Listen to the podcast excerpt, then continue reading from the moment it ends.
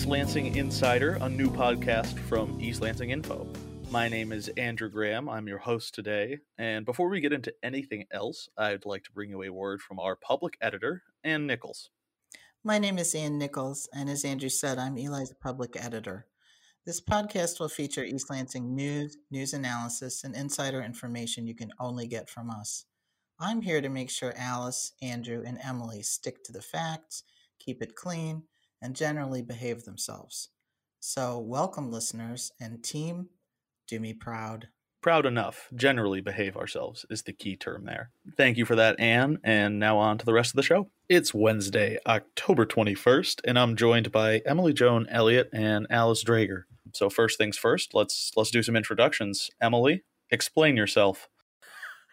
What an introduction. Hi, my name is my byline is Emily Joan Elliott. I use my middle name because there's over 350 Emily Elliott's out there in the United States. So I wanted some individuality. Uh, I've been reporting with East Lansing Info since January. And it was interesting because we quickly then went into staying at home when the pandemic hit. So I've never met Andrew, and I think I've seen Alice three times in my life, but it's been wonderful working here. Um, before that, I earned, I'm from the Bronx, New York, and I lived in New York State until 2012. Then I moved to Michigan to earn my PhD in Soviet history at MSU, and Michigan just couldn't shake me, and I'm still here. And that is my backstory. And I'm Alice Dreger, and I'm the founder and executive director and publisher of East Lansing Info. We started this version of Eli in about 2014. Emily uh, will, I hope, be named by the board of directors our managing editor tonight when we have our board meeting. That is a board level decision. It's not a decision I make on my own. So I will be making that recommendation, feeling fairly confident they will be happy to say yes. So soon that's how you'll know her. My background, my PhD is in history and philosophy of science from Indiana University. You do not have to have a PhD to work at East Lansing Info, but it helps. Um, and my background is just that I did investigative history and ended up realizing that we had no real news reporting here in East Lansing in terms of the day to day life, especially in terms of city government. So I founded Eli and it's grown since then. And I still have another life on the side that does other things, but uh, Eli has taken up a lot of my time. And I love it. It's brought me uh, home in many ways because, in many ways, I didn't know what was happening here before we started doing this work. And it's also let me meet and work with terrific people. So, with that, Andrew. Beautiful. So, yeah, I am not a doctor yet.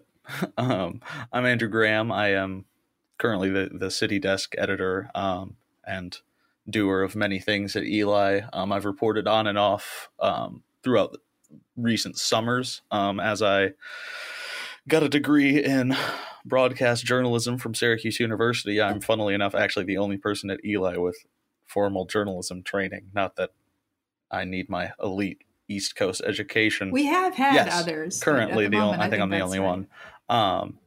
And so I, I mainly cover city stuff and do you know other reporting as needed. Um, I'm from Okemos, Michigan. I'm a lifelong resident. Besides um, my four years in Central New York, so very very familiar with East Lansing, um, despite going to rival OHS.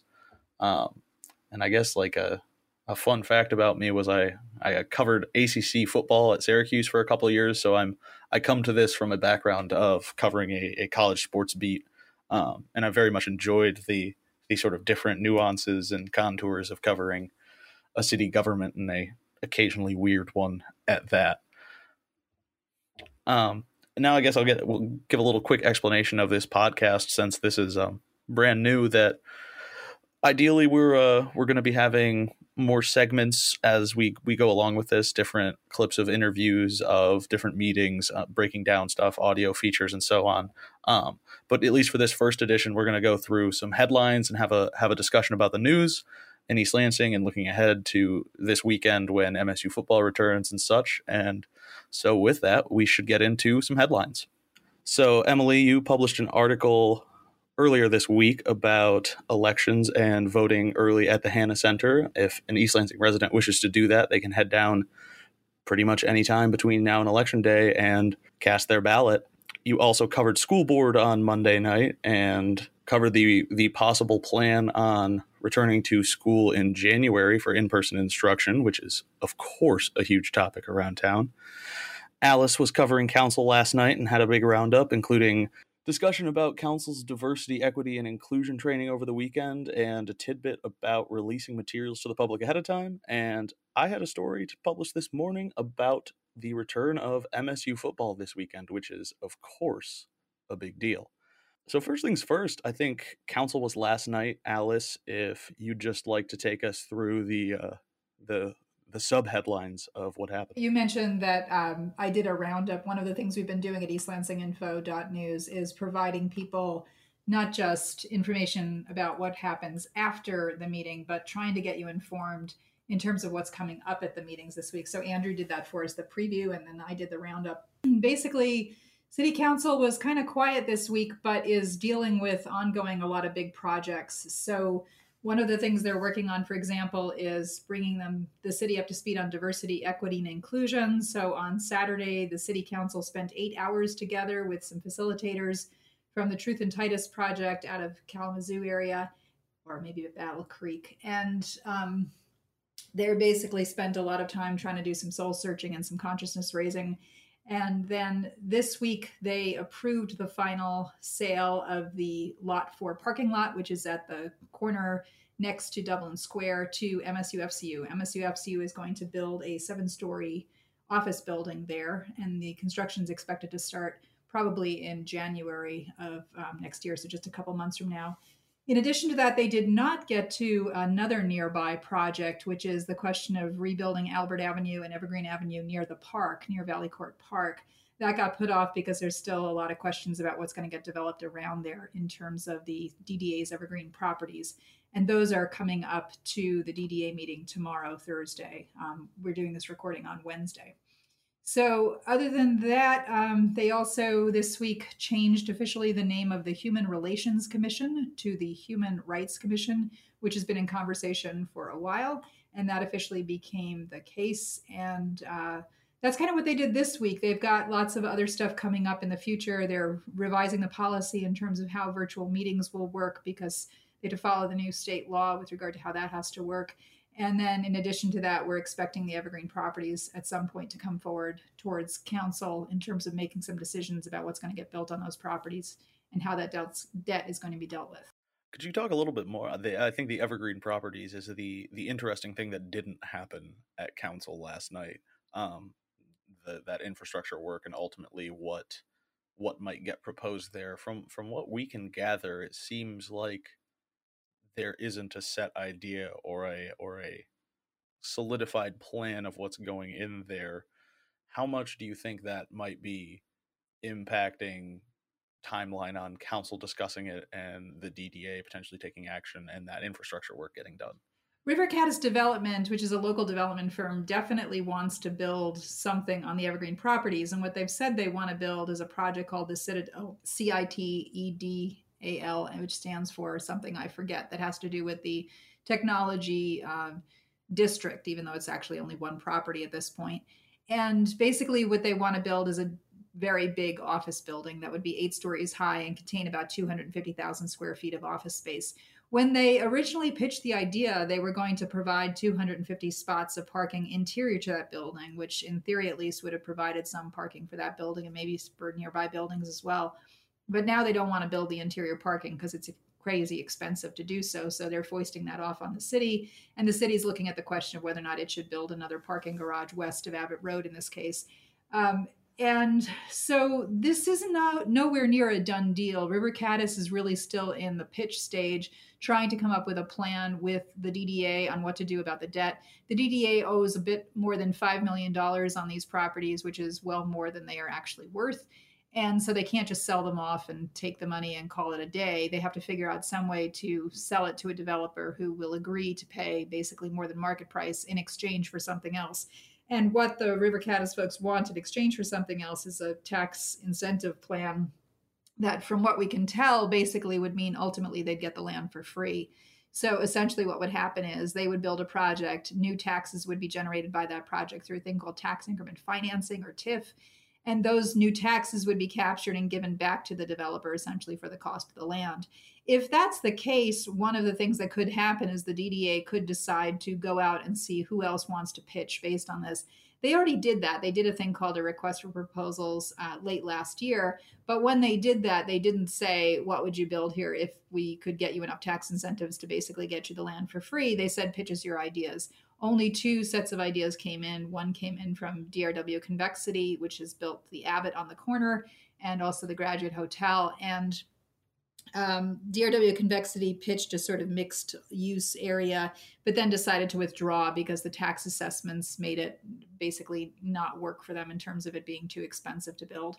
So River Caddis was the only one left, and that's why the DDA ended up pursuing that. So we'll we'll see what happens. River Caddis has an idea of office. Everybody loves the idea of more office downtown. However, obviously, with the pandemic going on, it's kind of a challenging time to build office. And even if that weren't going on, there's a question of whether or not they could attract big tenants down to the Evergreen Avenue area. So, some of the city council members have some hesitation over this because they're understandably concerned about the idea of having office built and then having it be vacant. And it's worth noting that uh, MSU FCU in their seven story project is building two, two of those stories not planned to be occupied by them at this time and they've not yet identified a tenant. So that suggests it's not an easy time to find office tenants for downtown East Lansing. I'm going to move the conversation on and get our fearless managing editor and yet to talk much, Emily Joan Elliott. Um, you watched School Board on Monday night, and they discussed the potential plans for bringing students back to to school for in person instruction starting in January, if I'm not mistaken. Um, obviously, maybe the the biggest topic over the coming months in East Lansing. Um, what was that discussion like, and what were some major takeaways you had from that? Sure. First, I want to say, don't jinx me yet, Andrew. I'm not managing editor until hopefully this evening. Um, but with school board, it was an interesting conversation because over the summer there was the back and forth will they, won't they be in person? And the ultimate decision, as we all know, was to go online. And there's been feedback from pa- or pushback from parents for various reasons.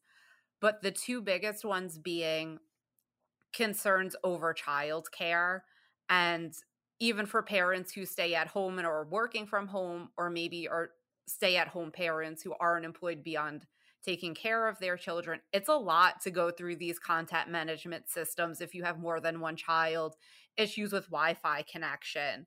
Um, so the meeting on Monday was different in that when they said we'll prob- we're coming up with a plan to go back beginning January 4th, that would be K through 5 going back and then the older middle school and high school kids going back on January 19th, I believe, 2 weeks after there was concern that January 4th was too early. What if people went and spent the new year with family members or friends elsewhere, contracted COVID? You might not actually test positive yet and accidentally send your child to school thinking they were negative when they're not. Um, but what the plan includes is not everyone has to go in person. This means if you want to continue online, you think the transition's too tumultuous, you're afraid of the COVID situation in Ingham or East Lansing at that point, you can continue online education for your children through the end of this academic year. Um, some kids have already started to go back into the building this week. Children in the special education program began small group in person learning for several hours a few times a week, and that's going to be expanded to include English language learners uh, later on in the next upcoming week, sometime in late October, early November. And another concern that came up was students keeping the same teachers. Teachers are either going to be an in person teacher or an online teacher.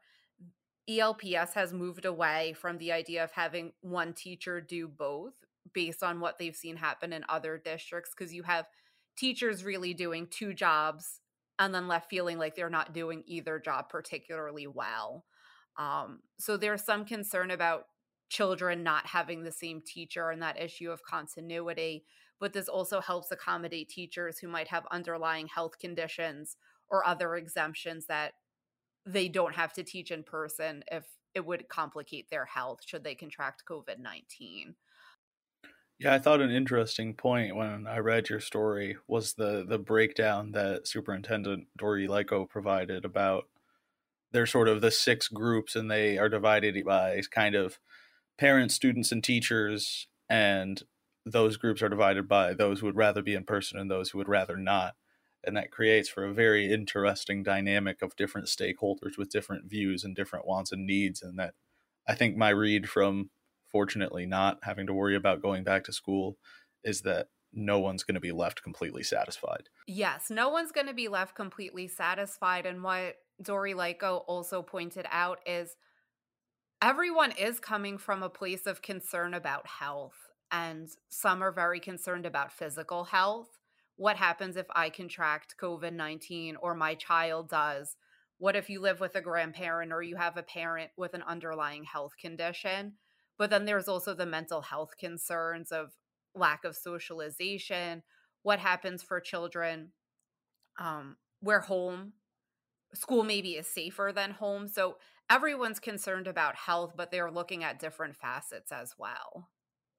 Right.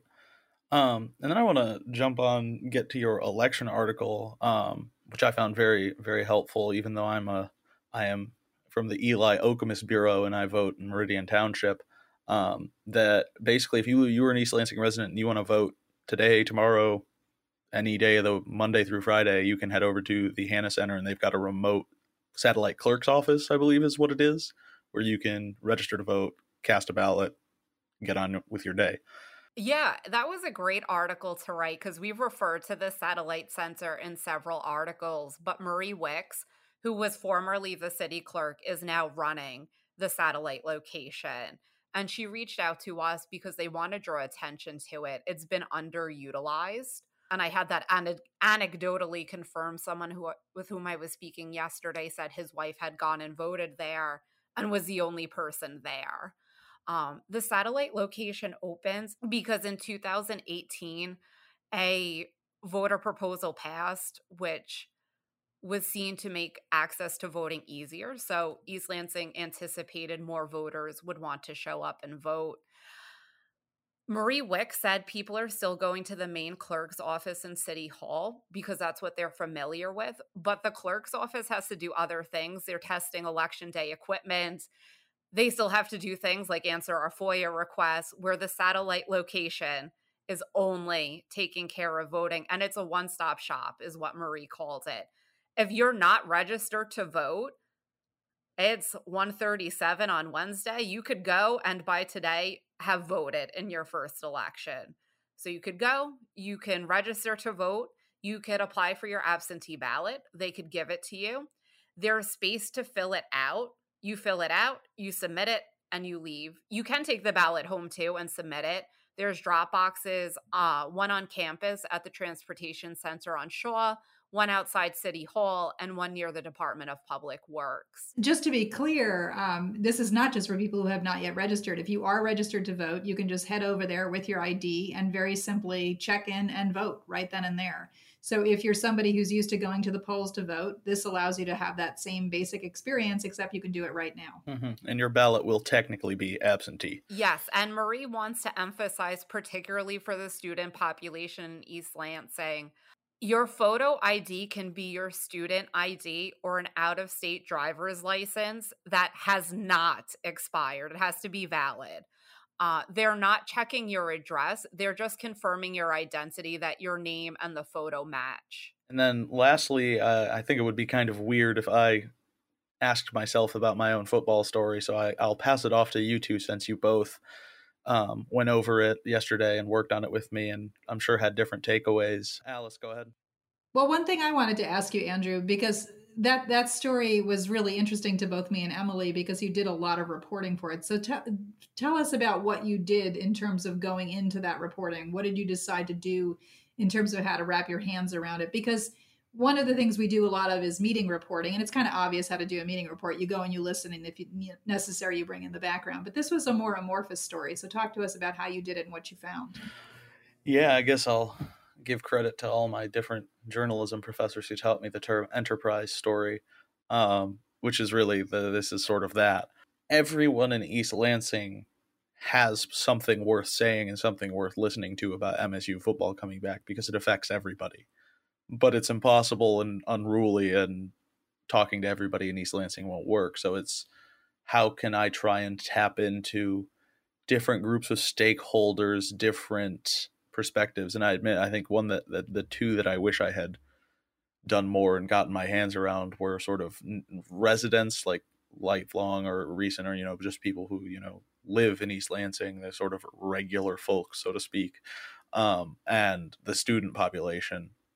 But I think talking to council members, people downtown who own businesses, um, and those groups of people, and just generally, I mean, you, you can learn a lot about what people are feeling and thinking from Facebook posts, Twitter, you know, Facebook comments. Um, just even what they're asking is usually a pretty good indication of what someone is is thinking about or what's concerning them and so I, I knew I knew this would be a, a unique football season no matter what, and that you know since none no one in East Lansing and I, Mayor Aaron Stevens said it pretty well of no one in East Lansing has ever done that or in memory has ever experienced anything like this, and so it's sort of just taking it as it is.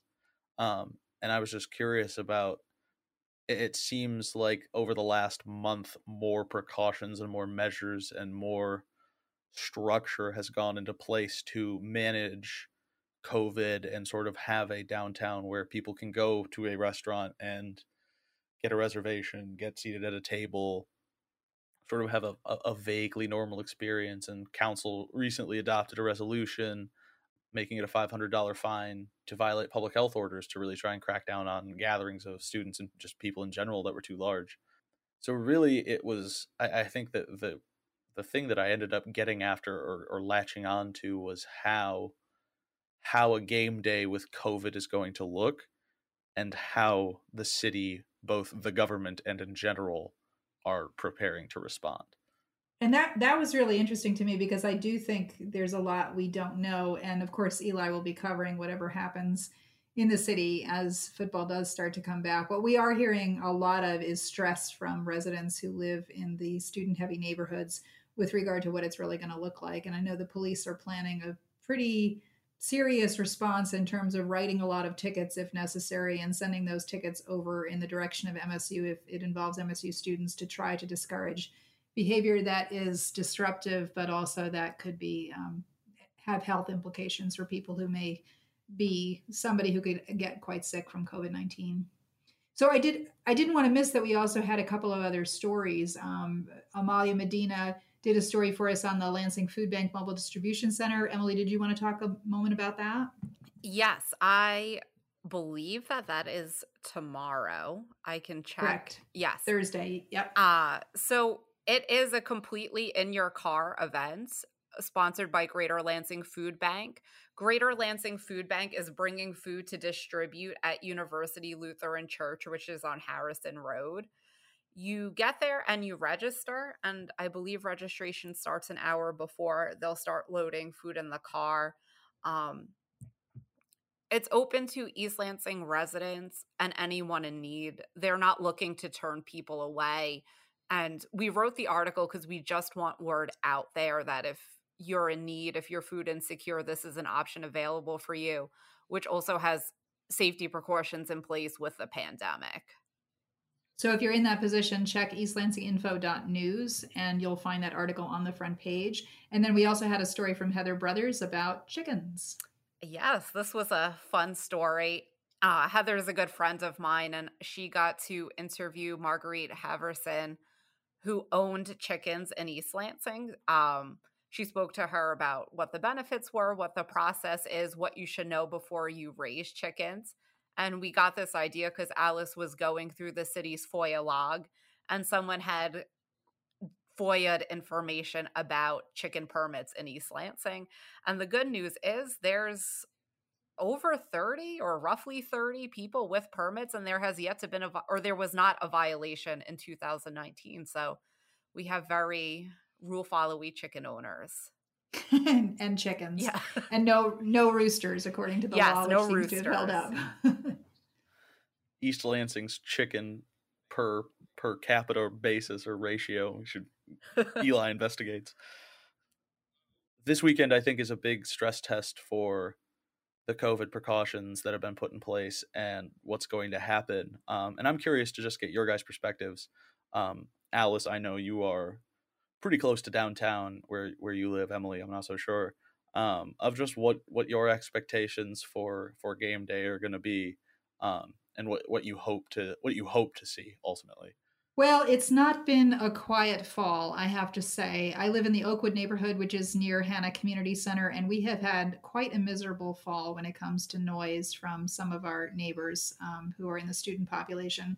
Normally, when students are here, there's a regularity to it. So they have classes during the day and they tend to party on the weekends. As it is now, because there are very few synchronous classes happening at MSU, there's no system to these folks' days. And so there's partying happening starting at 11 o'clock in the morning, going all night, happening Monday through Friday, as well as Saturday and Sunday. It's been a really difficult fall for my neighborhood, and I've heard the same thing from other student heavy neighborhoods. We've actually um, even had a student, I mean, sorry, a neighborhood meeting with the police specifically about the concern about noise because people here, they're working from home. Um, they're dealing with serious illnesses besides COVID. We have a number of families in the neighborhood who have people with terminal cancer who are home. This is a stressful situation to be in. So to have party noise, to have blaring music, um, to have really loud parties has been sort of uh, salt in the wound in terms of being stuck in place, trying to work and trying to cope from home. So uh, we're hopeful it gets better in the next few weeks. But in some ways, the COVID has really uh, brought to the surface a lot of the tensions that already exist in neighborhoods like mine. You know, we don't mind living with students. We purposely live in a neighborhood that has a variety of ages. Uh, but at a time like this, having parties happening every day, waking you up at night, disrupting your attempts to do work from home during the day has been a lot to deal with. So I think we're going to see some stress this weekend. And there's been a lot of desire on the part of, I know, the city of East Lansing as well as the neighborhoods to see MSU step up and do its part in terms of supporting us. Um, and we'll see how that goes. I don't have the same perspective as Alice because I live in Lansing on the east side, kind of right on the other side of 127.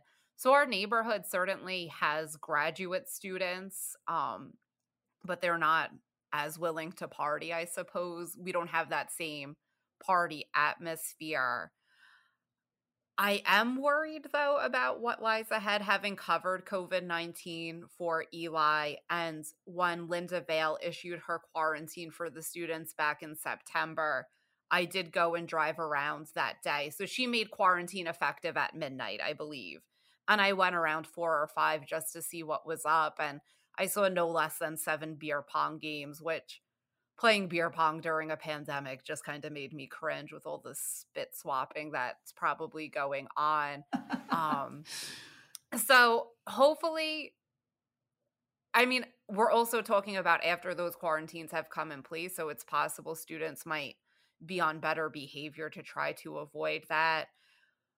Um, and I know the University of Michigan, their students were just put into kind of a mandatory quarantine issued by Washtenaw County, which means then they would not be able to attend the game, not this weekend, but next weekend. So I don't know what to expect. I think the actual players and the staff will be fine. My friend's husband does uh, telecom work for the university, and I know he's tested, he has to be tested twice on Friday. So I think on the other side of Grand River Avenue, everything will kind of work out okay. I'm more worried about the residential side. Yeah, I can I can give a bit on what's what MSU. I think, and this is a big thing from a state, literally a statewide public health perspective. Is not there's going to be no tailgating on campus. Like campus is closed down as far as Saturday is concerned. Um, like you can drive through it. You can still like you know if you want to go for a walk on campus, you can. You still have to wear a mask, that sort of thing. There's going to be no tailgating the the open container lo- rule, which is usually relaxed for home Saturdays, is still in place, and they're really hoping that prevents anyone because you know people come from all over the state to tailgate that that prevents that, which would be obviously pretty bad from a public health perspective. Um, and then I do think the other thing is is seeing what MSU can do to step up in terms of enforcing suspensions and actually um, moving students through their judicial review prod, whatever they I'm sure they have their name for it. Because I think that is for for students that that weirdly is a much more real consequence to them than even a five hundred dollar fine and like a ticket.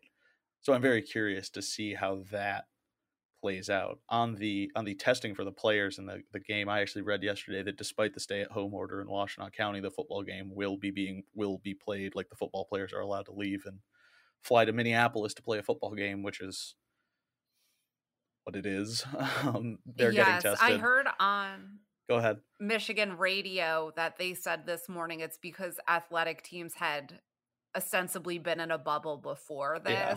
for I don't know the ins and outs, but that was the justification given. We should point out, by the way, as the mayor always does, that when we're talking about students who are creating problems for other people, it is always a minority of students. The great majority of students who live in East Lansing uh, do not get noise violation tickets and do not ask for them and do not cause public health problems. But we've had these outbreaks in the near university system and within some of the athletic system as well. What we have seen, interestingly, and I, I'm sure you guys have seen this, is a downturn in the number of students being tested. So a lot of students are choosing not to get tested because if you don't get tested, then you can't be quarantined. So that's a bit of an issue. stealing from the the president's logic of if you test less you'll have fewer positive cases Exactly. And we should also point out that the idea of quarantine, the idea of worrying about this remains controversial. We do hear at ELi from people who are in East Lansing who feel that the logical way to go is herd immunity or that uh, there's it's not worth suppressing people's civil rights uh, including their rights to movement and these kinds of things the rights to make noise uh, but there are laws in East Lansing and there are regulations within Ingham County and within the state of Michigan that do restrict what people can and can't do to some degree, as it always has been the case, but in this case, specifically for COVID 19 and public health issues. All right so we're running up on a half an hour here and we've talked for a pretty long time. So i'm gonna i'm gonna finish us off on something that on a on a normal football podcast would be something run of the mill but i think will be kind of amusing. Alice and emily predictions for for the football game on saturday. Alice i'll have you You have to tell me who MSU was even playing. say, Andrew, I don't even know who they're playing. and this is why it will be funny. Um, they are playing Rut. They are playing Rutgers, and um, I don't know if either of you are familiar with Rutgers football program, but it is it's in New Jersey. yes, Pis- Piscataway, New Jersey. Rutgers football is about the institutional equivalent in college football of like Enron in 1998. Um, just just nothing great coming from Rutgers. So theoretically, MSU should win this game, but who knows? So I'll leave. I'll give you that. And what I really want to be talking about next week, as you know, is this hilarious thing currently being set up in East Lansing where over 100 citizens are being invited to a closed door meeting to learn about the Open Meetings Act. But we'll talk about that in another podcast. Alrighty. Thank you all for listening to this inaugural edition of the East Lansing Insider Podcast, and we hope you stick with us for future editions. And check out eastlansinginfo.news. I'm Andrew Graham here with Emily Joan Elliott and Alice Dreger. Thanks for listening.